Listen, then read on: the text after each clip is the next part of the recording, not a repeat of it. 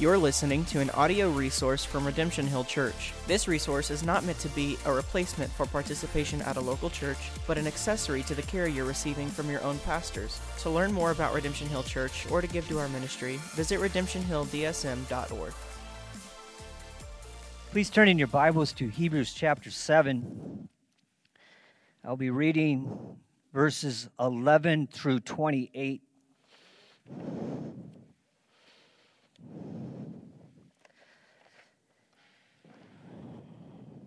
Now, if perfection had been attainable through the Levitical priesthood, for under it the people received the law, what further need would there have been for another priest to arise after the order of Melchizedek, rather than one named after the order of Aaron? For when there is a change in the priesthood, there is necessarily a change in the law as well. For the one of whom these things are spoken belonged to another tribe from which no one has ever served at the altar. For it is evident that our Lord was descended from Judah, and in connection with that tribe, Moses said nothing about priests. This becomes even more evident when another priest arises in the likeness of Melchizedek who has become a priest, not on the basis of a legal requirement concerning bodily descent, but by the power of an indestructible life.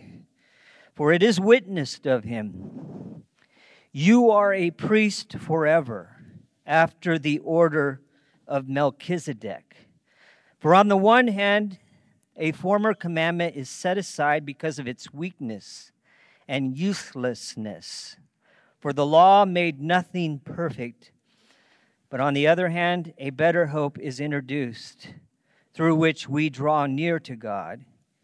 And it was not without an oath, for those who formerly became priests were made such without an oath, but this one was made a priest with an oath by the one who said to him, The Lord has sworn and will not change his mind you are a priest forever. This makes Jesus the guarantor of a better covenant. The former priests were many in number because they were prevented by death from continuing in office. But he holds his priesthood permanently because he continues forever. Consequently, he is able to save to the uttermost those who draw near to God through him since he always li- lives to make intercession for them. For it was indeed fitting that we should have such a high priest, holy, innocent, unstained, separated from sinners, and exalted above the heavens. He has no need, like those high priests, to offer sacrifices daily, first for his own sins and then for those of the people, since he did this once for all when he offered up himself. For the law appoints men in their weakness as high priests, but the word of the oath, which came later than the law, appoints a son who has been made perfect forever. This is the word of the Lord. Thanks be to God. Children can be dismissed ages 2 through 4 and grades 1 through 3.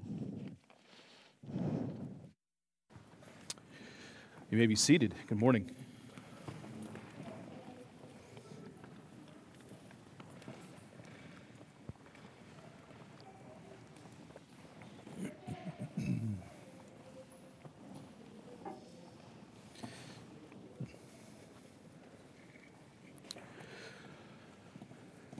Well, on we go as we make our way through the book of Hebrews. Um, God has spoken through the Son, and He continues to speak to us this morning. The book of Hebrews, I think you may have noticed, is it's kind of helping us read the Old Testament. But it can be frustrating to read Hebrews if you're not familiar with the Old Testament. I was just thinking of this silly little picture in my mind as Dean was reading. It's like looking into a bowl of spaghetti. It just kind of seems so random, right? That's why you need the Old Testament to really understand the book of Hebrews and what the argument that is being made here. So, one of my hopes is that through this sermon series, you are seeing the contemporary significance of the Old Testament. Um, last week, I attempted to explain the importance of Melchizedek and what Jesus has to do with the priestly line of Melchizedek.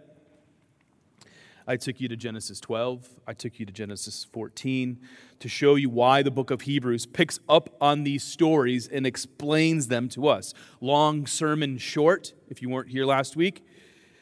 It is through the priestly line of Melchizedek that God blesses the nations through Christ. Without the backstory, you can't fully grasp the point being made in Hebrews 7, verses 1 to 10. Beginning now in verse 11 of Hebrews 7, the author of Hebrews leans into this idea that Jesus is a superior high priest, and he has to make the case for it. He just can't, he just can't simply state it into existence, just say it and make it become true. He takes us back to the Old Testament once again to show us why. Because Jesus is a superior high priest, Christians have eternal hope. That's one of the connections that he makes and that's the connection I want you to see this morning. As a side note, as I've been studying the book of Hebrews, and I, I, think this is true whenever you study any book of the Bible, and you might know this for yourself.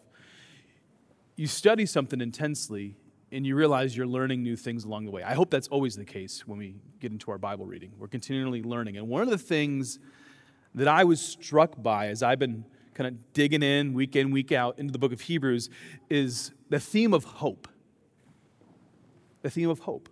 It keeps popping up. We have hope because of this, we have hope because of that. And then we see that once again today.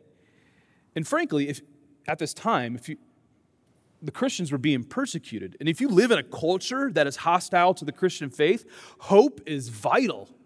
It is vital. It's like drinking water. You can't live without it. Side note over. What we're going to see this morning is that the oath of God about the Son being a superior high priest is more robust, more durable, and more reliable than the law of God. Now, one final note before I pray, and this is just a good lesson for me and an encouragement, hopefully, for you. On Friday morning, I was sitting at my computer. My daughter, uh, my youngest daughter, was to my left. And uh, we were talking about this particular sermon, I was just expressing to her, I don't know how to take this bowl of spaghetti and kind of explain it for you this morning, right? How do I teach this well and be faithful to God's word? And I, and I told her, hey, would you just read Hebrews 11, or excuse me, Hebrews 7, verses 11 to 28, and uh, just tell me what you think. And so I gave her my Bible. She reads it. And after reading the passage, she said something that I wish every pastor would hear from their child. Uh, she said that I should tell you all, you all, about God's word and less about what I think. so, my goal this morning, per my daughter's advice, is to open the Word of God and just let it loose. So, let's pray and then we'll get into it. Heavenly Father, how humbling it is to hear sound advice from a daughter. Good advice. And Lord, I need your help this morning to be faithful to your word. I pray for my dear friends that are in front of me right now, that in the power of the Holy Spirit, you would speak to their hearts through your word. You continue to speak to us this morning, and we're grateful for that. But we humbly come before you, asking you to continue to work in our lives. Pray this in Christ's name. Amen. Sometimes change can be hard. For example, Sharice and I have moved several times throughout our 16 years of marriage. While moving might bring excitement, you know, you see new things and might, might bring adventure, it also can be challenging after you move, you need to settle into a new home. Perhaps you need to make new friends. You need to acclimate to a new job. if you have kids, there's, there are additional layers of change. There are times when all the change is so difficult that there's this desire to go back to the old job, to go back to the old home, to get back to the old routines. And you know, the, the older I get, I don't, know, I don't know if you feel this, the older I get, the more I do not like surprises, the more I, I lean into this idea. I just want things to be stable. How was your day? Just like the day before. That was a good day. Because change can be hard, right? Some Hebrew Christians in the first, first century were likely struggling with change. The initial audience of this letter was likely struggling with the implications of following Jesus Christ. What was upended for Hebrew Christians, for Jewish Christians of the first century, was an entire way of life because their faith was all encompassing. Like, for example, every time the Powers family moved, things changed. Some things were upended. But one thing that did not change is we carried our faith with, with us wherever we went. Every time we moved, we were able to find a church that was like minded and practiced faith in God the way that we thought was consistent with Scripture.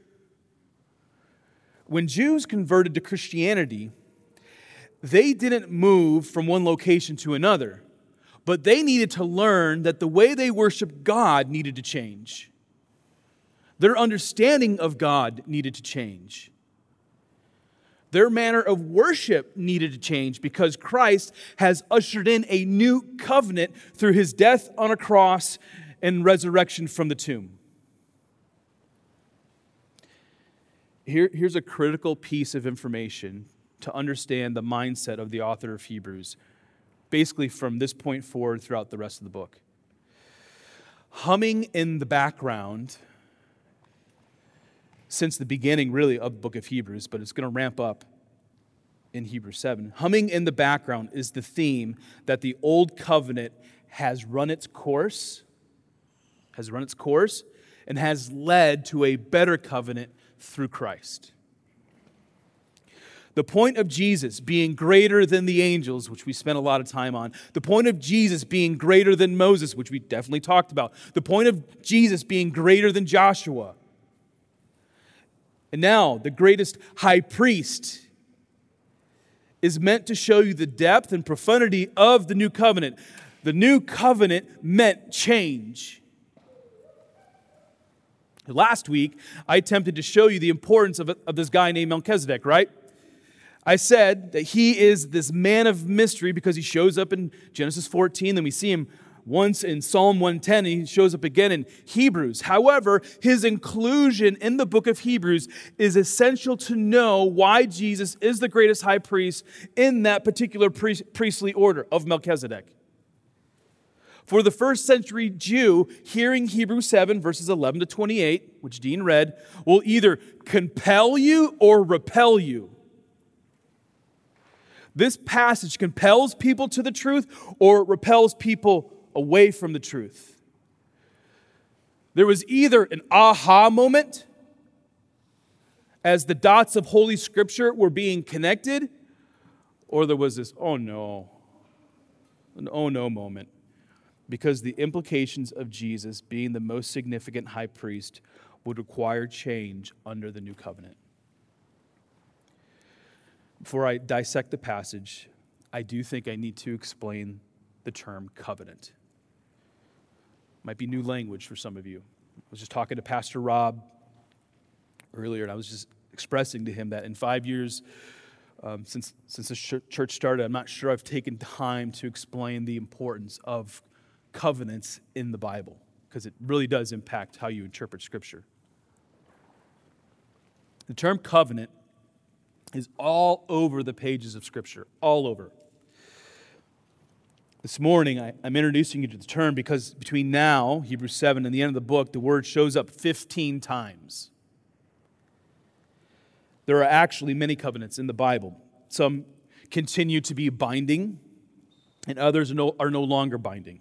Here's an example of a covenant that God continues to uphold. We read about the flood in Genesis 6. God says he's going to establish a covenant with Noah. And after God does this, the heavens open up. You know the story. The heavens open up and the rain just falls on the earth.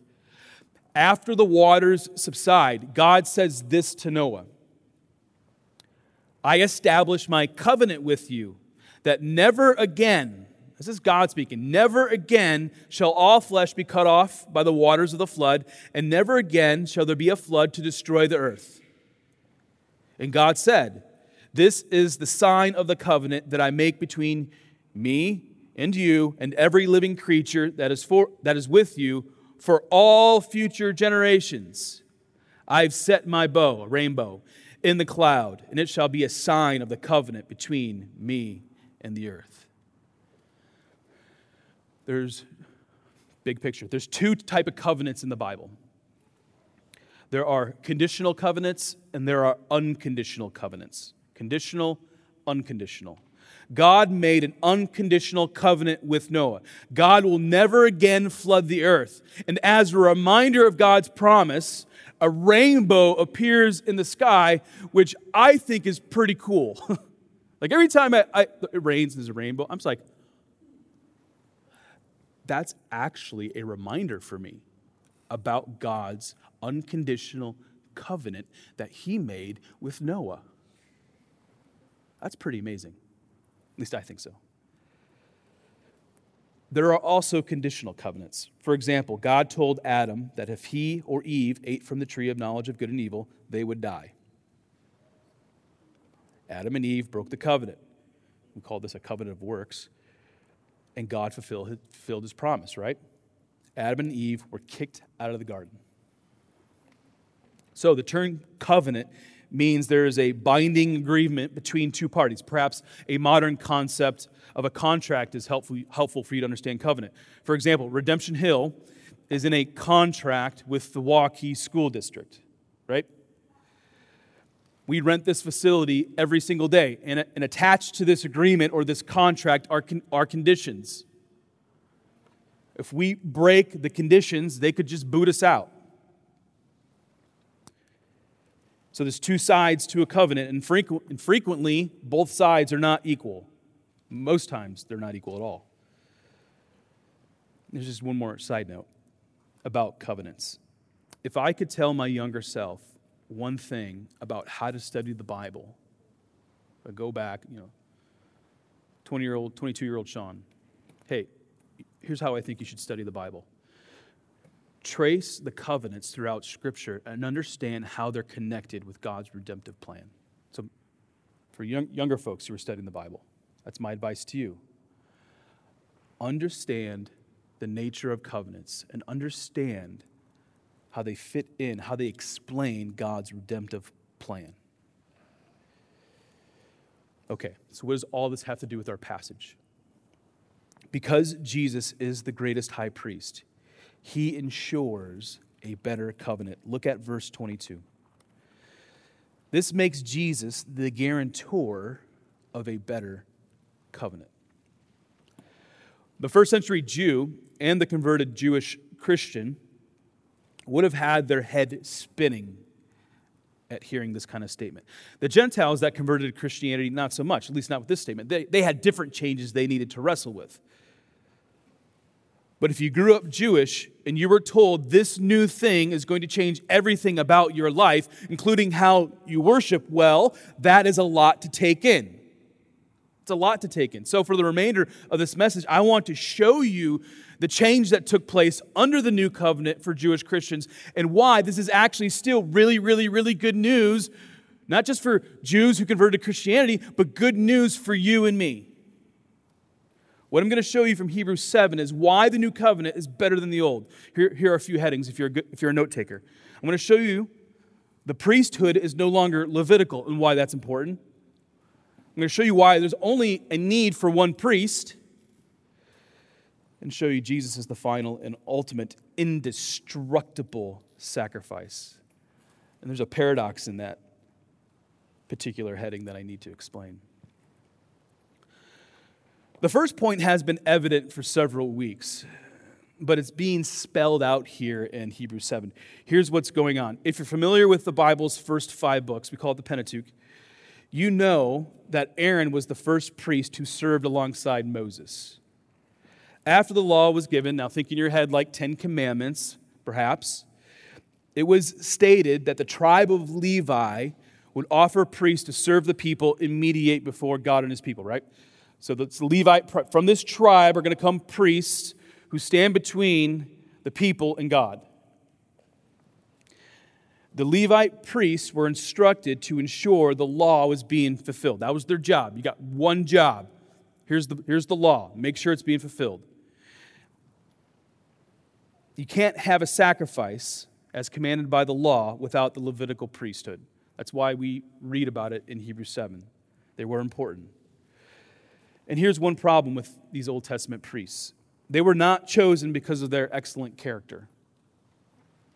They were not chosen because some guy used his networking skills to get this other guy an interview, right? Hey, I want to be a Levitical, priest. I know a guy. That's not what happened. The only way a person became a priest was the prescription of the law, which means the priests had to be from the tribe of Levi. The result was a lot of flawed and some bad priests. Read Hebrews 7,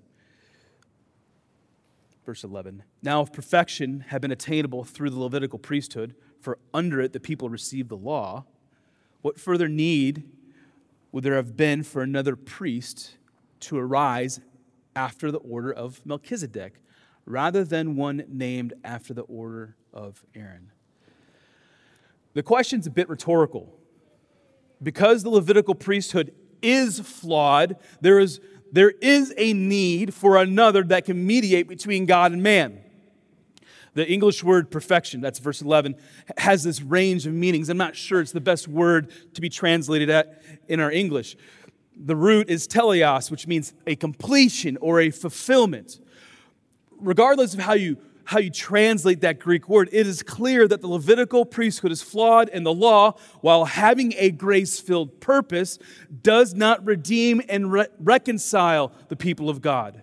While the law is good and holy, it has limitations. Like every contract, it has limitations. Here's the takeaway. Number one, the Levitical priesthood is flawed. Number two, the law, which the Levites were to follow, had limitations the author of Hebrews is beginning to show us the difference between the old and the new. Let's consider what's going on in Hebrews with a modern day example. Uh, many of you know, I know some of you are in the same boat, you grew up Catholic, um, which means you went to Mass, went to Mass every Sunday. Sometimes I went on Wednesday. I received the Eucharist, um, I was an altar boy, had the robe and the whole, whole nine yards. Went through Catholic catechism. Often went to a priest for confession.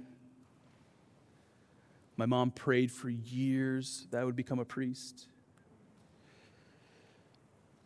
What I want you to see is the difference between a Catholic priest and what we practice here at Redemption Hill. I'm not, I'm not knocking Catholicism at all. I just want you to see the difference and highlight them so you can properly understand Hebrews 7. Here is the first dif- distinction and difference a Catholic priest is a sinner, okay? Pastor Sean and Pastor Rob are also sinners. Now, here's the critical difference the Catholic Church attempts to hold on to the vestiges of the Levitical priesthood. They're looking at that and they're trying to bring it forward. Growing up, when I participated in the sacrament of confession, it was the priest, on behalf of God, who forgave my sins. The sacrament of confession in the Catholic Church is when a person goes before the priest, confesses sins, and then the priest tells that person to say several prayers to be absolved from their sins. This part of the process is called penance. I, I, know I'm simplifying what's going on during confession, but I trust you see the difference between Hebrews 7 and what happens with Catholic confession, right? Growing up, I was dependent upon the priest to tell me my penance and to tell me, you're forgiven. Now, on the one hand, I do appreciate how the Catholic Church and the Eastern Orthodox Church and, and several Protestant denominations look at the Old Testament and, and, and, attempt to display the relevance in the present. I, I actually appreciate that. As I've stated over and over, I am troubled by the fact that evangelical Christianity in America is setting aside the Old Testament. I'm bothered by that. On the other hand, the theology that holds up the practice of the sacrament of confession, as one example, does not square with what we read in Hebrews 7, 8, 9, and 10.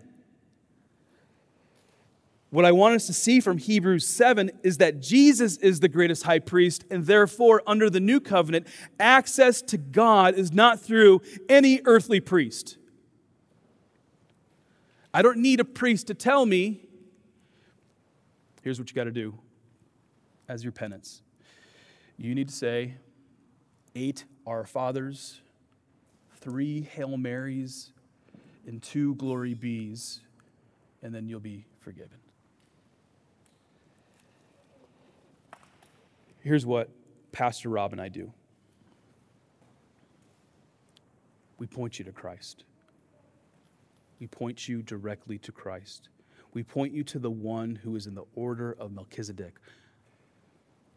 Do we want to pastor and help you? 100%, without a doubt. But pastoring means helping you focus on Christ. And helping you focus on Christ, it's not merely platonic but helping you focus on Christ means showing you how the spiritual impacts your physical reality. When you are crying out to God to be forgiven of, of your sin, and Christian, you are forgiven. Something spiritual and physical is taking place at the same time because of Christ. And I'll even say this a pastor, priest, or minister who does not lead you and show you the great high priest is neglecting their responsibility. So we point you to Christ over and over and over and over. Okay, back to our passage. The author of Hebrews strengthens his argument about Christ by adding that Jesus is in the line of Judah, verse 14. So if you go and read the genealogies of Matthew 1 and, and Luke 3, you'll notice the tribe of Judah, and Judah himself is in those genealogies. The author of Hebrews is showing us the superiority of Christ, not only over the Levitical priesthood, but his superiority over all of history. All of history.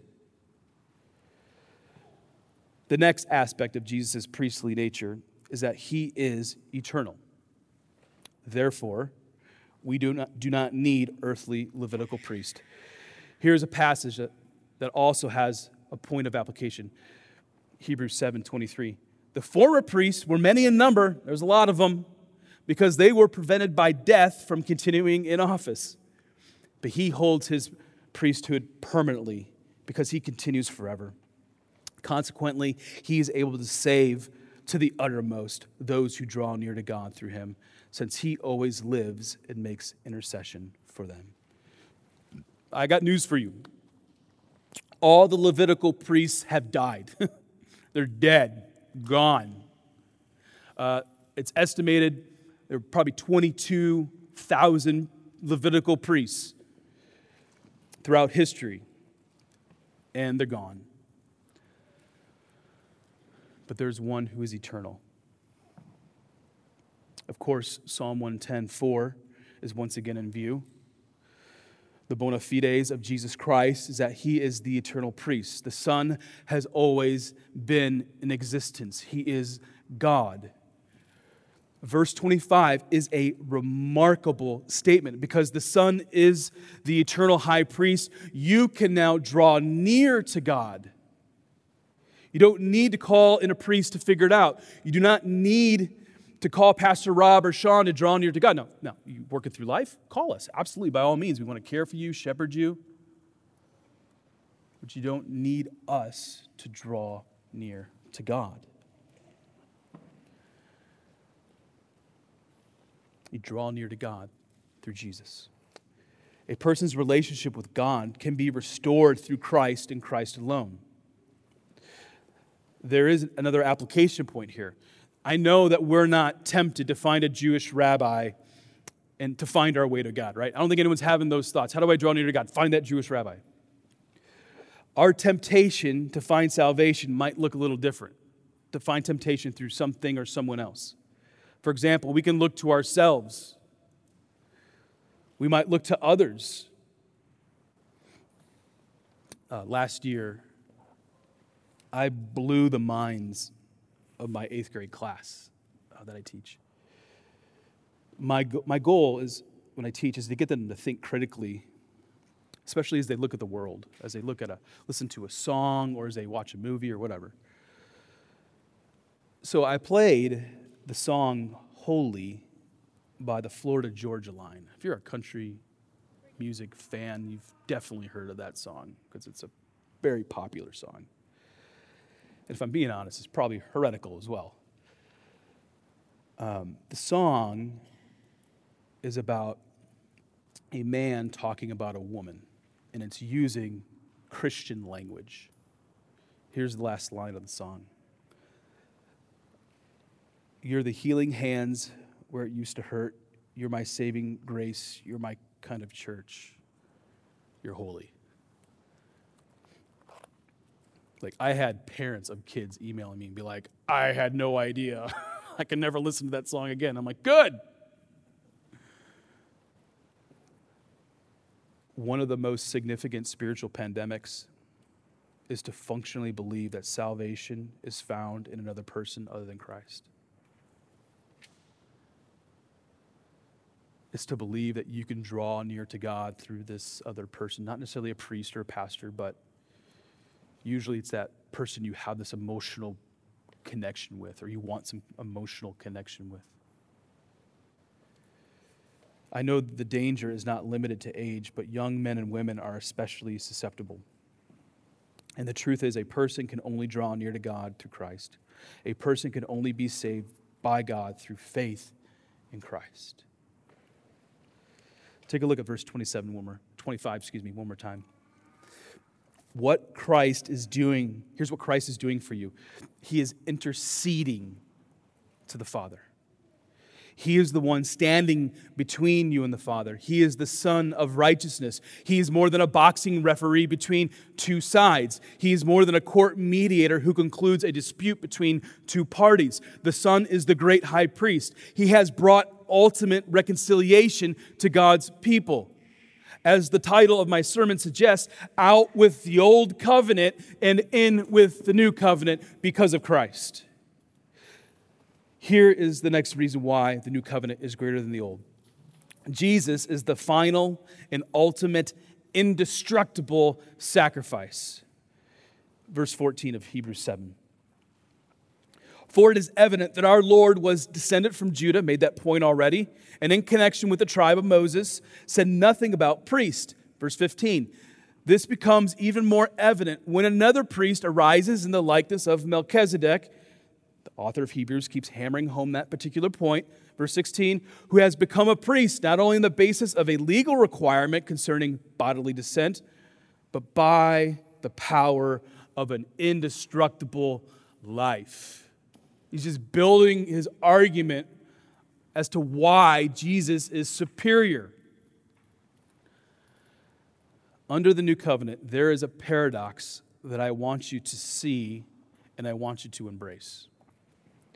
We read about it in verse 16. The paradox shows us the power of God and the supremacy of Christ under this new covenant. Here's the paradox Jesus Christ died on a cross, and then demonstrated his indestructible life by walking out of the tomb three days later. So the paradox is this how is something indestructible? How did that die? But both are true at the same time. He's indestructible, but he died and then he walked out of the tomb to show he is superior. He is the superior high priest. The chief evidence that Jesus has ushered in a new covenant is the resurrection. Go read uh, 1 Corinthians 15, you see that. His life is indestructible. His life is endless. The fact that the Son's life is indestructible trumps the need for a high priest to be a part of this Levitical line. Further, Jesus, it says here, is the final sacrifice. I'll take a look at verse 27. He has no need, like those high priests, to offer sacrifices daily day in, day out, week in, week out. First for his own sins and then for those of the people, since he did this once for all when he offered up himself. Just to make sure you know what you're seeing, let's fast forward to Hebrews 10. Same points being made here. He does, he does away with the first order to establish the second. And by that, will we have been sanctified through the offering of the body of Jesus Christ once and for all. Verse 11.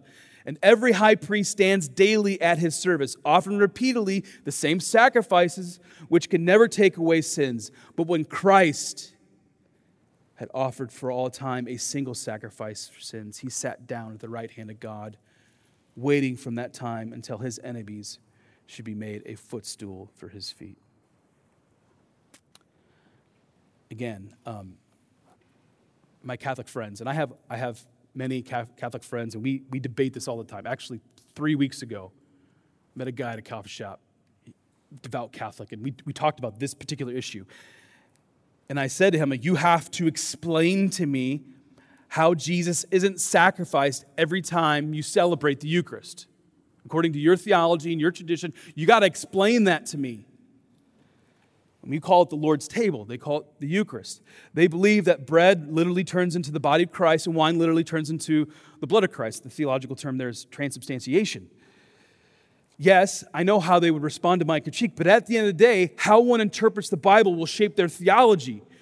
When we read the book of Hebrews, naturally, the only conclusion that we can come to is Jesus is the ultimate and final sacrifice for the forgiveness of sins. We don't need an altar. We don't need a priest. We don't need to get that dove. We don't need to get that bull to make that sacrifice. That is done for. And we should celebrate that.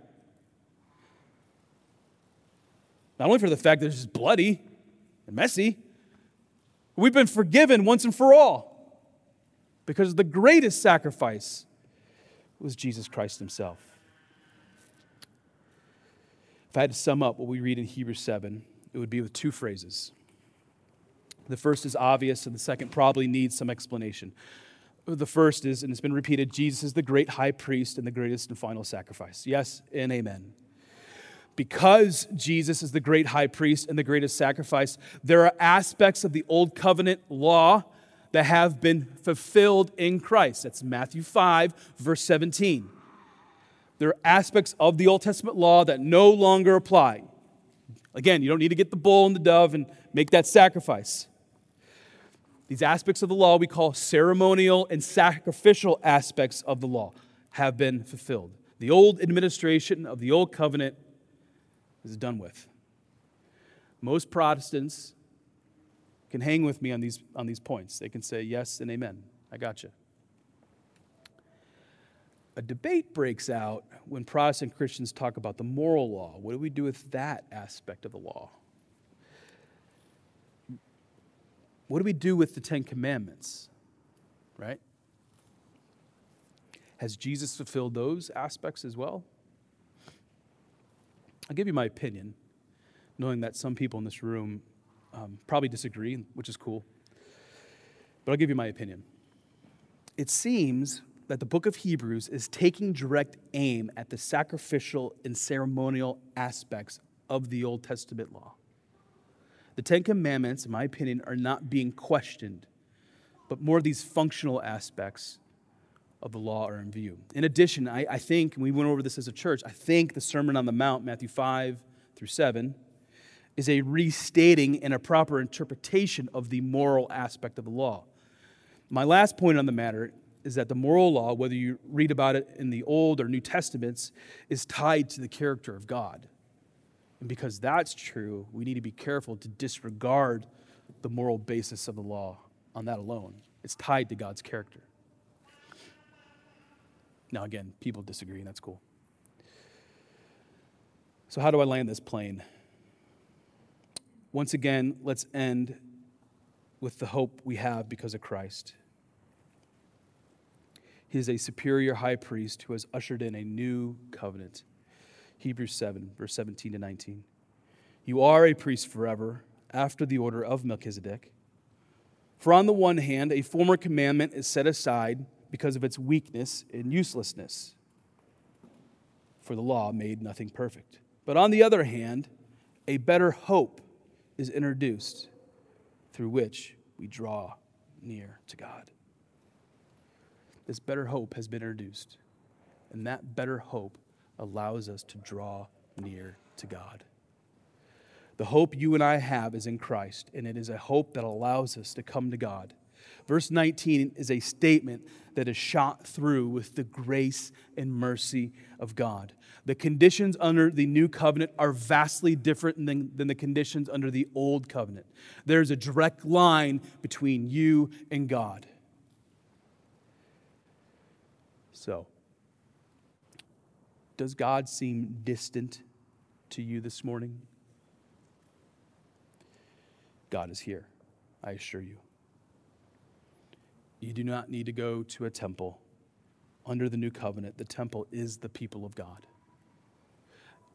You might notice that when I pray, I pray that the Holy Spirit, I trust that the Holy Spirit is here. I say that very specifically. God is here because God's people are here. Therefore, you can draw near to God.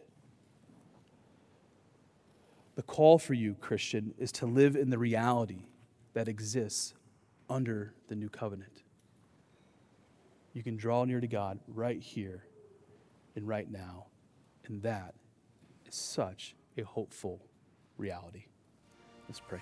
You're listening to an audio resource from Redemption Hill Church. This resource is not meant to be a replacement for participation at a local church, but an accessory to the care you're receiving from your own pastors. To learn more about Redemption Hill Church or to give to our ministry, visit redemptionhilldsm.org.